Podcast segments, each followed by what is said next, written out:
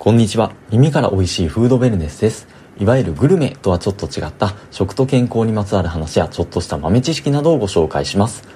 さて、今回のテーマは、とお酒なんですけども、まあ、ちょっと今日、あの、実は忘年会みたいなちょっと飲み会がありまして、まあ、あの、食事会ぐらいの、まあ、結構お、おごそかな会なんですけども、まあ、そこの場で、まあ、ちゃんぽんっていう言葉が出てきたんですね。で、あの、このちゃんぽんっていう言葉をちょっとご存知ですかね？そう、僕、正直、ちゃんぽんっていう言葉を知らなくて、ちょ帰ってみてから調べたんですけども、ちゃんぽんって、まあ、あの、まあ、ビールとか焼酎とか日本酒とかワインとか、まあ、いろんな種類のお酒があると思うんですけども、まあ、それを、まあ、まあ、いろんなお酒をまあ、一緒に飲むこと。で、まあ、混ぜ合わせるみたいな意味でちゃんぽんっていう風に呼ぶらしいですね。で、なんか一般的には、このちゃんぽんで、その飲むと悪酔いするって言われてるらしいんですけども、果たしてどうなのかっていうのが、まあ、今回のお話です。端的に言ってしまうと、医学的にこのちゃんぽんで飲むと悪酔いするっていう根拠はないらしくてですね、まあ、そのカテゴリーの違うお酒に含まれるアルコールがその混ざったからといって、まあ、それが体に悪い影響を及ぼすっていうのは特にないみたいなんです。じゃあなんでちゃんぽんで飲むと悪酔いするのっていうふうによく言われるのかっていうのは、まあ、一つの説ではあるんですけども、飲酒量を見失ってしまうからだっていうふうなことが言われたりします。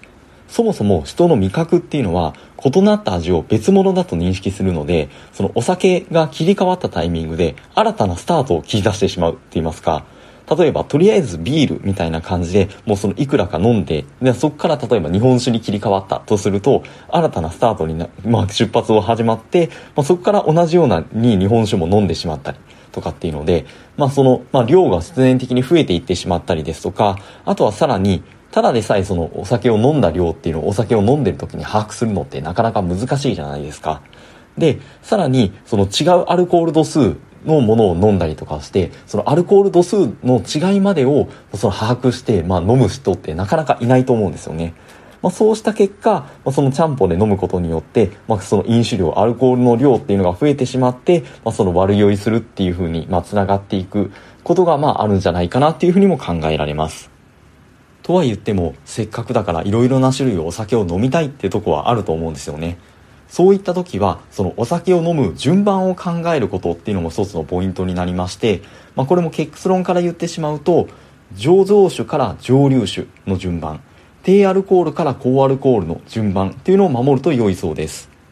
ここで醸造酒と蒸留酒っていう言葉が出てきたんですけども、まあ、これご存知の方もまあいらっしゃるとは思うんですけども、と醸造酒っていうのは、まあ、酵母を使って穀物とか果実をアルコール発酵させてまあ作るもので、一方でまあ蒸留酒っていうのは、まあ、その沸点の違いを利用して、まあ、醸造酒を高い純度のアルコールとしてまあ取り出したものになっています。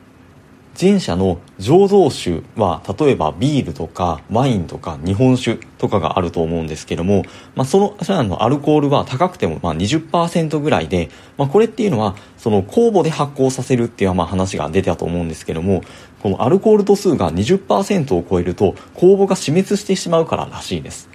一方で後者の蒸留酒っていうのは、まあ、例えばと、まあ、ウイスキーとかブランデーとか焼酎とかがまああると思うんですけども、まあ、相対的にアルコール度数が高くなって、まあ、60%を超えてきたりとか、まあ、もっと高いのとかっていうのもまああったりします。あともう一点醸造酒と蒸留酒の間違いとして挙げられるのは不純物が含まれているか含まれていないかっていうところになりまして、まあ、不純物って言い方あれなんで、まあ、副産物とかって言い方した方がいいかもしれないんですけども、とまあ、その前者のアルコール発酵によって作る醸造酒っていうのは、さっきも出てきたんですけども、まあ、その酵母、酵母を使うんですけども、そのこ、で、それ、酵母でそのアルコールが作り出されるんですけども、その自らが作り出すアルコールによって、まあ、その発酵がまあストップしてしまうんですね。まあ、なので、そのアルコール度数が高くても20%っていうのが先ほども話で出てきたんですけども、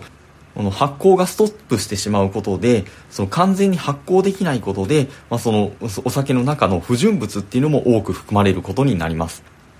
ビールとかワインとか日本酒とかに、まあ、の醸造酒に含まれるこの不純物っていうのは、アルコールっていう観点では、アルコールの濃度を薄めるっていうのと、アルコールの分解を阻害するっていう、まあ、2つの、まあ、ちょっと一見相反するような感じがするんですけども、そういったまあ、働きがありまして、なので、醸造酒の後に蒸留酒を飲むことによって、その醸造酒の不純物っていうのが、蒸留酒のアルコールを薄める方向に役立つんだそうです。で、まあ、一方で、アルコールの分解を阻害するっていう風な話が出たんですけども、例えばそのビールとかって、例えばまあ、アルコール度数って、例えば5%とか6%とか、そのぐらいですかね。すみません、ちょっとはっきりとは把握はしていないんですけども、ものにもよると思うんですが、まあ、そのぐらいのアルコールの度数の上場数であったら、この不純物っていうのは邪魔にはならないんだそうです。この不純物の働きっていう観点でもそうですし、あとは、まあ、上場種の方が、まあ、上流種よりも、まあ、相対的にアルコール度数が、まあ、低い傾向にあるっていうのもあると思いますので、やはりその先に上場数を飲んでから、まあ、その、そこで、まあ、適度に肝臓機能の、まあ、働き、回転を早めながら、まあ、次に飲む、その上流種を迎え撃つ準備をするっていうのが、まあ、その飲み方としては、あの、酔わないっていう観点では良さそうです。なお、まあ、ちゃんぽんとかはちょっと関係なしで、この先ほどの醸造酒と蒸留酒を、まあ、その純アルコール量が同じだとすると、醸造酒の方が二日酔いになりやすいらしくてですね、これは先ほどのその不純物っていうのが、まあ、醸造酒にはま含まれていて、まあ、例えばそのワインとか日本酒とかに含まれるアミンとかっていう物質があるんですけどもそれが頭痛の原因になったりとか、まあ、中にまあその二日酔いの原因になるものがあるらかあるからなんだそうです。さて今回は、そう、個人的に久々にお酒を飲んで、ちょっと頭痛いなとは思いながら、と、朝のコーヒー、夜のビールが良い仕事を作るっていう、まあ、書籍と、あとは、とニュートンの、科学的に正しい食品の大百科っていう、まあ、書籍をちょっと補足をしながら、まあ、今回お話をさせていただきました。うまく話しているか分かりませんが、本日もお付き合いいただきましてありがとうございました。引き続き素敵なフードベネスライフをお過ごしください。すいません。あと前回以前の放送でいろいろコメントをいただいておりまして、コメントをくださった皆様ありがとうございます。非常に面白いなと思いまして、あとはまあ調べつつ、まあいろいろ見ているところではあるんですけども、まあちょっとお酒を飲んだ段階で、ちょっとあの放送収録するのが、まあちょっと大変そうだったので、また後日お解消させていただければと思います。ぜひ今後ともいろいろ教えてくださいますと幸いです。それでは引き続きよろしくお願いいたします。